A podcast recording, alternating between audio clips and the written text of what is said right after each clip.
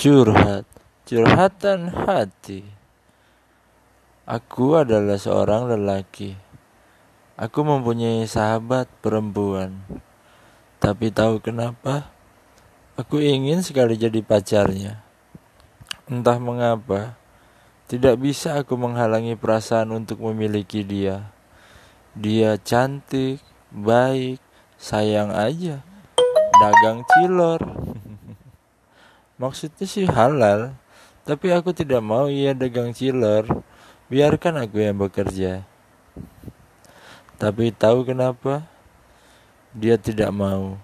Dia ingin menafkahiku. Yang aku tidak tahu kenapa ia ingin menafkahiku. Dia bilang, "Aku sahabatmu." Begitu kata dia. Kata si ceweknya, maksudnya begitu. Jadi aku pun iakan sajalah.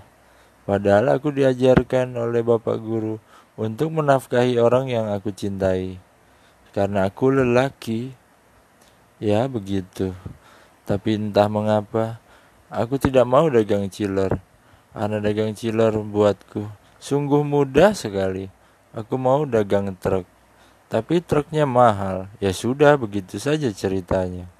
Hahaha.